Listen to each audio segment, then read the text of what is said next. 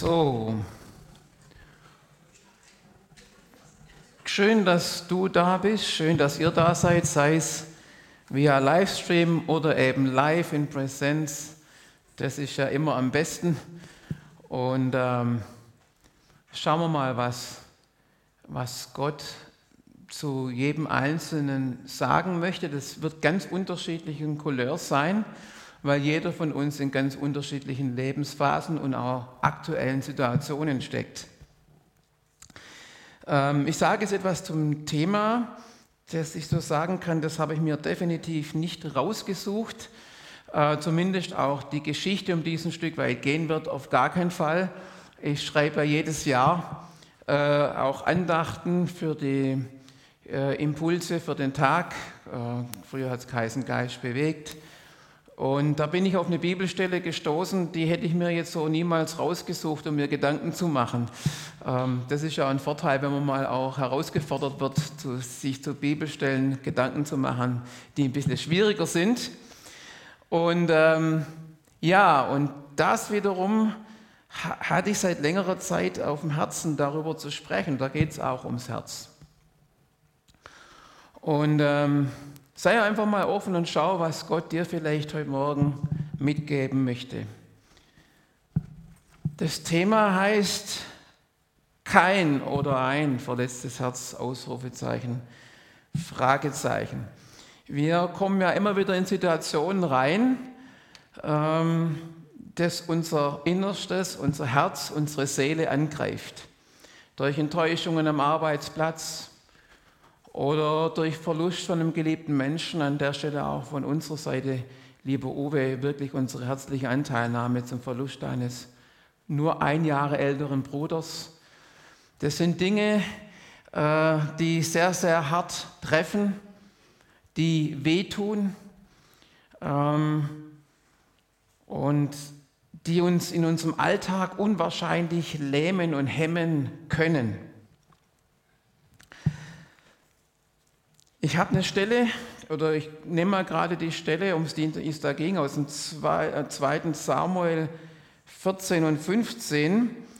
Da spricht Absalom zum König David, seinem Vater. Ich habe nach dir schicken lassen. Ich wollte, dass du, mich zum, dass du für mich zum König gehst. Ihn fragst, warum er mich aus Geschur zurückkommen ließ. Ich wäre besser dort gewesen. Nun aber will ich den König sehen. Wenn er mich in irgendeiner Sache verschuldigt befindet, soll er mich hinrichten lassen. Joab berichtete es dem König. Da ließ David Absalom rufen und er kam. Er warf sich vor dem König zu Boden und David küsste ihn. Vater, ich danke dir für diese Begebenheit. Ich danke dir, dass dein Wort, das Wort Gottes, die Bibel, auch ja manchmal recht schonungslos uns Dinge berichtet, auch von Schwierigkeiten, in diesem Fall auch und interfamiliär und dass wir von diesen Dingen durch die Kraft deines Heiligen Geistes wirklich lernen können. Und ich bete, Jesus, dass du jetzt wirklich Herzen öffnest, dass du das ebnest und frei machst, was du individuell an einzelne Herzen richten möchtest. Ich bitte dich da um Gnade. Ich bitte dich auch um Gnade beim Austeilen deines Wortes in Jesu Namen. Amen. Wir schauen der Wahrheit ins Auge, haben wir vorher gesungen. Äh, würde ich mir auch wünschen, wenn wir es nach der Predigt vielleicht nochmal singen Du bist ja immer spontan, Juliane, gell? das macht dir ja nichts aus. Ähm, du wusstest ja nicht, um was es geht, aber der Herr wusste es. Die Vorgeschichte. Absalom, der dritte Sohn Davids. Der dritte Sohn Davids von Macha. Das war, das ist immer ein bisschen schwierig von der Reihenfolge, eine von acht Frauen Davids. Das ist auch ein bisschen viel auf einmal. Das muss man auch mögen und irgendwie hinkriegen. Er durfte nach drei Jahren Unterschlupf in seiner Heimatregion, äh, Heimatregion Geschur, zu, da war sein äh, Opa mit äh, in Verantwortung, königlicher Verantwortung, zurück nach Jerusalem. Der Grund, warum er auf der Flucht war und versteckt war, war, er hat seinen Bruder um die Ecke gebracht. Und das wiederum hatte auch einen Grund. Das war der Amnon. Amnon war der älteste Sohn, der Erstgeborene von David. Und er hat sich an seiner Halbschwester, nämlich der Vollschwester von Absalom, Tamar, vergangen. Er hat sie vergewaltigt. Er war so, möchte man sagen, kirre, dass er, das könnt ihr nachlesen, regelrecht durch Trick und durch Beratung von einem gesagt hat, du, so könnte es gelingen, da ist du dann in deiner Nähe, du stellst dich krank und dann kommt die Tama, die soll dich versorgen und dann lässt er die Leute noch rausgehen. Also es ist ein böses Szenario, vor allem deshalb, weil nachdem er dann sie regelrecht äh, äh, missbraucht hatte, heißt von da an äh, war sein Herz gegen sie gerichtet. Es gab ja auch ein Gesetz im Alten Testament, wenn solche Dinge vorkommen oder wenn zwei ja, auf dem Feld erwischt werden und so weiter, dann soll der Mann die Frau auch, also das, die Frau, mit der er hier intim wurde, nicht entlassen können. Er soll sie zur Frau nehmen und soll jetzt gucken, dass das Ganze praktisch auch beieinander bleibt. Ähm, er hat nicht so gehandelt, also Amnon hat seine Halbschwester hier geschändet und natürlich war Absalom mächtig sauer auf Amnon und auch auf seinen Vater, König David, der das Ganze zwar gerügt hat, entsetzt war, aber nicht in Aktion getreten ist. Absalom hat das Ganze ruhen lassen für eine Zeit von circa zwei Jahren. Und dann hat er gesagt, dass er jetzt ähm, zu den Schafen gehen möchte und hat seinen Vater David, wollte dass es auch er mitgeht, aber er konnte ihn dann bewegen, dass die anderen Söhne des Königs mitgehen zur Schafschur. Und er war, hat dann auch gesagt, es wäre gut, wenn Amnon dabei ist. Und nach zwei Jahren, keiner hat es gedacht und hat aber vorher schon eine Intrige inszeniert von Mitarbeitern, von Anvertrauten und gesagt, wenn ich das Zeichen gebe, dann bringt ihr Amnon um die Ecke. Das war die Situation. Ja, also nach drei Jahren Unterschlupf war er wieder in Jerusalem, er durfte wieder kommen, aber David hat gesagt, ich möchte ihn nicht sehen, der soll mir aus den Augen bleiben. Und dann wird Absalom, von dem es heißt, an ihm war kein Makel gefunden, also es waren es Äußerlichkeiten, war wunderschön. Er hat ein schweres Haupthaar gehabt, Simon, da kannst du nur neidisch werden, ja. Du arbeitest drin, ich weiß, aber ähm, und Matthias, gell. Also muss es einmal im Jahr wurde es geschoren, er wird beschrieben, wie schwer das war. Er war groß und ein richtiger Schönling, könnte man sagen. Und er sagt, was soll der Fake? Was soll der Quatsch? Warum bin ich jetzt in Jerusalem? Und kann meinen Vater nicht sehen. Ähm, also wenn mein Vater an mir irgendeine Schuld findet, das muss ich mal reinziehen, bringt, bringt seinen Bruder um die Ecke, äh, wie, wie, wie verblendet man sein kann. Ja, natürlich äh, äh war das andere auch äh, große Schuld des Bruders, aber jemand um die Ecke zu bringen, das ist schon nochmal eine andere Hausnummer und sagt, mein Vater kann mich ja, wenn er möchte, wenn er denkt, da ist noch irgendwie was zu begleichen, umbringen, aber wenn ich nur hier sein kann, meinen Vater nicht sehen kann, das hat doch keinen Wert. Und jetzt haben wir die Situation, David ließ Absalom rufen und er kommt, er demütigt sich, er wirft, das heißt regelmäßig, er wirft sich auf sein Angesicht.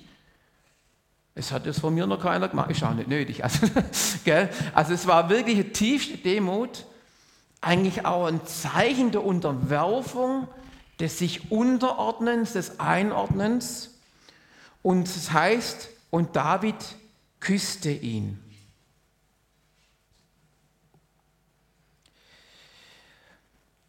In 2. Äh, Samuel, im nächsten Kapitel, Vers 8 heißt es dann,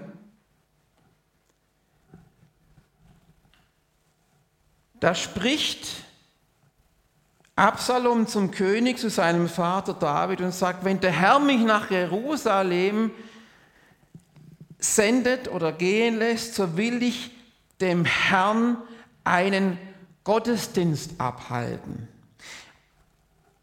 Da gehen die Übersetzungen auseinander. Da heißt es einmal, da will ich dem Herrn dienen oder ein Opfer darbringen. Ich glaube, um das ging es. Und dieses Opfer wurde eben in Form eines Gottesdienstes, äh, sollte das geschehen. Das war einfach auch üblich. Und David sagt zu ihm dann im nächsten Vers auch, äh, der Friede des Herrn oder geh im Frieden, der Friede des Herrn sei mit ihm. Also auch hier sehen wir wieder von David eine ganz große Geste der Versöhnung, der, ja, äh, meinen Frieden, meinen Segen hast du für diesen Gang. Aber es war der Anfang von eines bereits schon im Hintergrund inszenierten Aufstandes. Ja, auf, auf frommer Schiene, ich mache einen Gottesdienst. Oder man könnte auch sagen, ich nehme am Gottesdienst teil oder wie auch immer. Ähm, hat er die Aufruhr, einen Aufstand gegen seinen eigenen Vater, gegen den König inszeniert. Und so beginnt etwas Furchtbares. In Hebräer 12, Vers 15 heißt es, und achtet darauf, dass nicht jemand an der Gnade Gottes Mangel leide. Dass nicht jemand an der Gnade Gottes Mangel leide. Wir können auf Menschen, wir können aber auf Gott sauer sein. Also ich denke mal vielleicht nicht jetzt unbedingt im Augenblick, aber sowas kann einfach passieren, dass man gewisse Dinge, die geschehen, wo meistens vielleicht Menschen im Spiel sind, aber wo man die Frage aufkommt, wie kann Gott das zulassen? Warum, warum gibt es sowas? Und dann geht es weiter, dass nicht irgendeine Wurzel der Bitterkeit aufsprosse und euch, das ist ja das Grausame an Bitterkeit, und euch selber, der bittere Mensch, der größte Schaden hat immer der bittere Mensch selber. Die anderen, auf die hat es auch eine Auswirkung. Denen geht es auch besser, wenn sie merken, äh, das ist nicht so. Ja? Weil das an, die, die Bitterkeit wird ja oft auch gespürt. Also euch zur Last werde und durch sie viele verunreinigt werden. Ähm, man kann auch übersetzen, dass, ähm, dass niemand an der Gnade Gottes Mangel leide, dass wörtlich von der Gnade Gottes fernbleibt. Also passt auf, dass ihr euch nicht von der Gnade Gottes, die für euer Herz da ist, entfernt oder wegbleibt und sagt, nee, kann ich nicht, will ich nicht, brauche ich nicht, wer auch immer. Ja, es ist, da mahnt der Hebräerbriefschreiber, womöglich, wissen wir nicht Paulus, wer immer es auch war, dass man da aufpassen muss. Kein verletztes Herz. Was sind Auslöser von Bitterkeit? Es sind sicher viele. Ähm, ich fange mal mit dem Untersten an. Minderwertigkeit. Es war vielleicht auch für Absalom nicht so easy. Ähm, der große, der älteste Bruder macht so was Schlimmes. Er war die zweite, dritte Geige. Er hat sich vielleicht auch nie so richtig in Position gesetzt gefühlt vom Vater. Wusste er, dass es ja einen Älteren gibt. Und dann war Amnon weg. Dann gab es dann nochmal einen Zweitgeborenen. Keine Ahnung. Aber eins kommt immer wieder auf, kann ich sagen, aus seelsorgerlichen Belangen, wenn ich mit dem, was Gott mir nicht gegeben hat, was, was mir Gott gegeben hat, wenn ich mit dem keinen Frieden geschlossen habe. Kein Abel. Wenn ich mich zurückgesetzt fühle, nicht gesehen fühle, all die Dinge, da kann ganz schnell sich Bitterkeit breit machen. Die Güte, Schwäche des Vaters. Ich habe mal ganz bewusst auch die Güte reingesetzt. Wie konnte denn David, der selber so daneben gelangt hat, möchte ich mal sagen, ja? Der äh, jetzt zwar niemand geschändet, aber die Ehe gebrochen hat und dann noch einen Auftragsmord inszeniert hat, wie hätte es er seinen Sohn gemäß dem Gesetz, der ja eher Gnade von Gott bekommen hat und auch im Dienst hat bleiben dürfen als König, wie hätte jetzt er hier sich als großer Richter aufspielen können?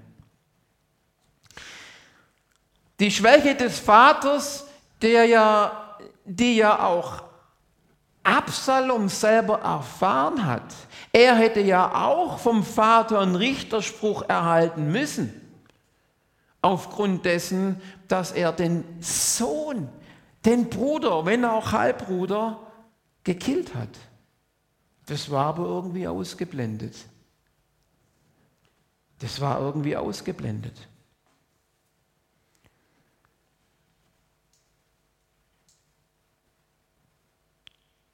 Wie ist es bei uns? Wir wissen von der Gnade, von der Vergebungsmacht und Power Gottes für uns, für mein Leben. Und dann bekommen wir mit, wie vielleicht jemand anders, sage ich mal, einen Bock schießt oder einen Bock mischt, baut. Und irgendwie ist, ja, eben Gott gütig. Hat sich der Jona auch schon aufgeregt. Haben wir uns doch gleich gedacht, dass du mich bloß hinschickst, dass sie da Buße tun und dann erwirst du dich ja eh erbarmen. So ein und jetzt geht es denen ja auch noch gut, den Zigeuner. Wie geht es mir dann, wenn ein anderer, der auf gut euch gesagt so ordentlich ins Klo reingefasst hat, Misch gebaut hat, auf einmal wieder aufblüht? Ja, warum? Weil wo Wem viel vergeben ist, der liebt ja auch viel. Dann vergessen wir manchmal, was unsere Anteile oder unsere Dinge sind, wo wir ja auch die Vergebung brauchen. Und dann verstehen wir auch die Worte von Jesus, wenn ihr den Menschen ihre Vergehen vergebt, dann wird der Vater im Himmel auch euch vergeben und umgekehrt halt nicht. Also wir haben manchmal auch so unsere Mühe mit der Schwäche, mit der Güte des Vaters. Und letztendlich natürlich ist womöglich mangelnde Vergebungsbereitschaft, womöglich ein Mangel an Gnade, was immer. Und da gehe ich jetzt zu dem vorletzten Punkt. Vergeben. Vergebung ist kein Gefühl. Ganz wichtig. Das kam auch, kommt immer wieder auch in der Seelsorge, dass Menschen sagen, Mensch, ich habe dem doch vergeben. Ich habe doch Vergebung ausgesprochen, aber es tut einfach so weh. Es tut weh. Und ich kann dir sagen, es ist völlig normal. Es ist völlig normal, weil vergeben heißt nicht vergessen. Und vergeben heißt auch nicht, dass etwas, was mir wehgetan hat, auf einmal weg ist. Das könnte Gott machen. Das macht er aber nicht, weil er sagt im zweiten Korintherbrief, dass wir mit dem Trost, mit dem wir getröstet wurden, andere trösten. Das ist das Prinzip Gottes. Wir trösten nicht vom grünen Tisch, wir trösten ja, AEG aus Erfahrung gut, Dinge, wo Gott in Ordnung bringen kann. Wir, wiss, wir wissen, wie Dinge wehtun und das spüren uns Menschen auch ab, ob wir ja, sage ich mal, mitreden können, selber auch Betroffene sind, selber Opfer waren, muss ja nicht die gleiche Sache sein, selber getröstet worden. Also vergeben heißt etwas hergeben. Und ähm, in Lukas 6, Vers 37 heißt es, lasst los und ihr werdet losgelassen werden. Und davor steigt Jesus ein, seid barmherzig, richtet nicht. Also der Richter sagt, das und das hat zu passieren verurteilt nicht. Also der Richterspruch und dann wird ausgeführt, die und die Strafe hat zu erfolgen, das und das muss es passieren. Nein, macht es nicht. Und in dem Zusammenhang sagt er, lasst los. Andere Übersetzungen sagen hier, verzeiht, dann wird Gott euch verzeihen. Oder Luther, vergebt, so wird euch vergeben. Aber wirklich von der Wortbedeutung her heißt es, lass los oder gib her. Gib etwas von deinem Recht auf Vergeltung, äh, Recht, das und das muss er jetzt machen und so weiter her und entscheide dich, weil Gott mir vergeben hat. Und das ist völlig unabhängig, was der andere macht. Ich, ich habe das hier schon mal erwähnt, ich, ich glaube nicht, wie ich mich geärgert habe, als ein Polizist, wo es darum ging dass, ging, dass ich angeblich über den Zebrastreifen gefahren bin mit dem Fahrrad, wohl bemerkt mit dem Fahrrad. Und Fußgänger seien schon reingelaufen, stimmt nicht. Und dann noch vor Gericht gesagt hat, und das war so knapp, dass sogar ich einen Schlenker machen musste und der Fußgänger zurückwichen ist. Hey, weiß nicht, der, hat, der muss Drogen genommen haben, Halluzinationen. Das hat mich so geärgert. Wie kann man sowas behaupten? Vor Gericht, ohne rot zu werden. Und den Kerl habe ich nicht mehr getroffen. Ich hätte noch was. Das hat mit der Person überhaupt nichts zu tun. Den sehe ich wahrscheinlich nie wieder. Ist ja vielleicht auch gut so. Aber ich habe mich entschieden, Vater, vergib ihm. Jesus spricht, Vater, vergib ihnen. Die wissen, die wissen doch gar nicht, was sie tun. Denen ist doch gar nicht klar, wenn sie hier am Kreuz hängt. Die, die checken es doch gar nicht. Ja, ganz am Schluss hat es einer gecheckt, der Hauptmann. Also Vergebung ist eine einseitige Sache. Schön, wenn ein anderer, wenn, wenn beim Streit, da gibt es ja in der Regel nicht nur einen Schuldigen, ja, da gibt es immer irgendwie, klar, ist man immer selber im Recht, aber irgendwie merkt man vielleicht dann doch, dass man ein bisschen, ne? Ist toll, wenn beide auf die Idee kommen, sich gegenseitig zu vergeben. Aber eine Vergeben ist eine Entscheidung, die ich treffe. Aber meine Gefühle bleiben oft, oft und manchmal auch lange auf der Strecke, leider. Und das ist noch ein Punkt, das kann nur Gott machen. Das sind auch Dinge, die tatsächlich Zeit brauchen, ja? Äh, bis dann auch solche Gefühle wieder sich legen und, und letztendlich Gott heilt. Ich habe es auch hier schon angesprochen, wenn Jesus heilt bei den Aussätzigen, machen sich auf den Weg, dass es ein Prozess ist. So wie körperliche Heilung manchmal Zeit braucht, brauchen halt auch seelische Dinge manchmal Zeit. Das ist in Ordnung.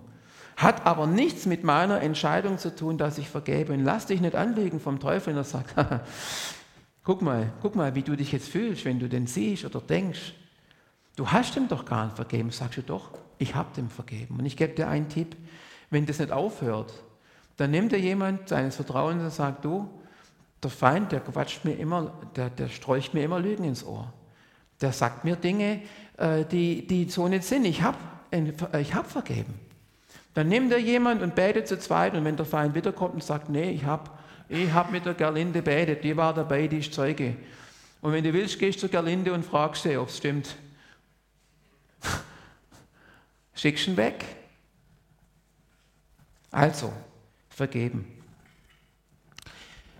Ähm, gefällt mir gut dieses Bild, ich finde interessant. Ich, äh, ich habe da keine christliche Plattform, wo ich die Bilder raussuche. Ist mir immer wichtig eigentlich, und dieses Hergeben, dieser Mensch ergibt jemand, dem offensichtlich auch was leid tut, das ist auch eine schöne Überleitung zum nächsten Punkt, und gibt etwas von dem, was er bekommen hat, ja, her, das Kreuz. Ich habe die Vergebung bekommen und deswegen gebe ich auch weiter. Etwas loslassen. Das Recht zu richten, das Recht zu urteilen, das Recht, irgendwelche Maßnahmen einzufordern. Versöhnung. Versöhnung, die Krönung von Vergebung. Versöhnung ist im Gegensatz zu Vergebung eine zweiseitige oder mehrseitige Sache. Wenn es in der Gruppe Stress gibt und jeder vergibt sich, aber jeder geht sich aus dem Weg und auf einmal ist kein Mittag, kein Arbeiten mehr möglich oder miteinander möglich im Sportverein oder äh, als Arbeitsteam oder wo auch immer. Äh, man merkt, es hat keinen Wert, man muss, man will miteinander, man sagt, okay, wir arbeiten wieder miteinander. Ähm, das ist also eine Sache, die von zwei Seiten oder von mehreren Seiten ausgehen muss. Wenn einer nicht versöhnt sein will und sagt, ja, schön, dass du mir vergeben hast, aber, ne? also es bedeutet auch, ähnlich wie vergeben, zudecken, abwischen, auslösen oder wegwischen, aber auch eine, eine Veränderung vollziehen. Das ist manchmal bei gewissen Dingen, wo es zu Verletzungen kommt, nötig. Da braucht man Kreativität. Jakob bringt Esau Geschenke. Kam offensichtlich an. Vorsichtshalber hat er auch seine Frau vorgeschickt. Ist manchmal auch nicht verkehrt. Aber er bringt ihm Geschenke. Er wusste, da war doch was. Ja, der, der, Äh, das, ich habe hab zwar die Verheißung von Gott gehabt, aber wie ich nachher dazu gekommen bin, das war nicht so gut. Ähm, manchmal reicht so ein Handschlag auch nicht. Ich habe ähm, hab zu Jesus gesagt, das Bild kann ich nicht, kann ich, glaube ich, nicht machen. Er hat gesagt, doch, das nimmst. Ganz ehrlich, wirklich. Ich habe mich lange nicht getraut, aber die Brüder Josef stehen vor Josef, noch unerkannt vor Josef. Also sie äh, erkennen Josef nicht und, und, und stehen für den jüngsten Bruder ein und da bricht das Herz. Sie stehen genau das, was sie bei ihm nicht gemacht haben, sie weggeschoben, wollten sie umbringen. Und auf einmal passiert was. Jetzt stehen die Brüder auf und sagen, boah, das können wir nicht machen, wir bringen den Benjamin und Simon und sagen, dann nehmen wir mich, ich, ich, ich gehe zu ihm und ich bleibe dort, nicht der Jüngste, da bricht zum Vaters Herz. Ähm, die Kuh hat auch irgendwas wieder gut zu machen gehabt, keine Ahnung. Aber das Nette ist, die andere hält auch der Rübel hin. Ja, also du Schranken doch weg, du mit einem feuchten Maul, du. Ähm, also Versöhnung. Jesus, er fordert uns auf, auf dem Weg zum Tempel, zum Gottesdienst mit unserem Bruder, unserer Schwester uns zu versöhnen, sofern wir uns an ihm oder ihr schuldig gemacht haben. Wenn dir auf dem Weg zum Opfer, zum Gottesdienst, zum Tempel bewusst wird, dass dein Bruder, deine Schwester etwas gegen dich hat. Das bedeutet nicht Antisympathie, sondern dein Bruder, deine Schwester hat was in der Hand gegen dich. Ja, wo du schuldig geworden bist. Und dann sagt Jesus, jetzt machst du folgendes. Bevor das der fromme Max, nicht vorher wie Absalom, alles in Butter, niederfallen. Nein, du gehst zu der Person und bringst Dinge in Ordnung. Und lass dir da Kreativität schenken. Und da brauchen Menschen manchmal auch Zeit, bis sie dann, wie ich hier sagte, die Kuh den Rebel hinhält. Aber es ist eine gute, gute Sache. Zudecken, abwischen, auslösen. Aber auch eine Änderung vollziehen. Und das Gute hat ein Happy, ein Happy End. Der Satz steht im anderen Zusammenhang, der steht im Zusammenhang, wie kann denn ein Reicher ins Himmelreich kommen, wo Jesus sagt, bei Menschen ist es unmöglich, aber bei Gott sind alle Dinge möglich. Versöhnung ist letztendlich auch oft nur möglich durch die Gnade Gottes. Und da habe ich ja vorgelesen, unter der niemand Mangel leiden soll oder von der sich niemand eigentlich letztlich mutwillig auch entfernen soll.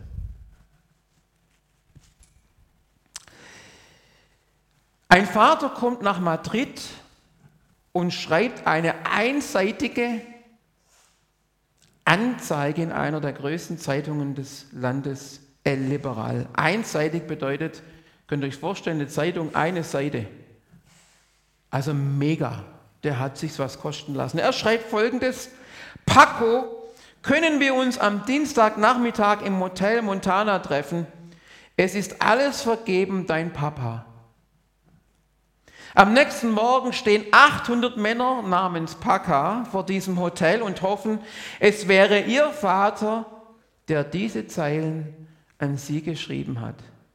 Wir haben diese wunderbare Verheißung, wo es um die Ausgießung des Heiligen Geistes geht, wo Malachi schreibt, die Herzen, es passt auf, wie rum es funktioniert, der Väter zu den Söhnen, der Ältere, der Geistlichere, der wo weiter ist, der macht hier den ersten. Älter, die, die Väter werden die, äh, sich zu ihren die Herzen der Söhne und die Söhne zu den Vätern bekehren und umgekehrt natürlich auch die Mütter zu den Töchtern und die Töchter zu ihren Müttern. Das ist ein Werk des Heiligen Geistes. Wir brauchen Jesus, aber bei Jesus ist alles möglich. Was menschlich vielleicht irgendwie zerrüttet, kaputt ist, ja, mag sein, aber wenn zwei wollen, drei oder vier, je nachdem, in Familien. Bei Gott gibt es kein Unmöglich. Wir schauen der Wahrheit ins Auge, Juliane. Bitte schön. Stellen uns in dein Licht. Ja, bei Gott sieht es ein bisschen anders aus. Du kennst unsere blinden Winkel und Flecken. Und die Frage ist, darf Jesus diese, auch meine blinden Winkel und Flecken anrühren heilen, verbinden, vergeben, und versöhnen. Versöhnt mit ihm, versöhnt auch mit Menschen durch seine Gnade. Amen.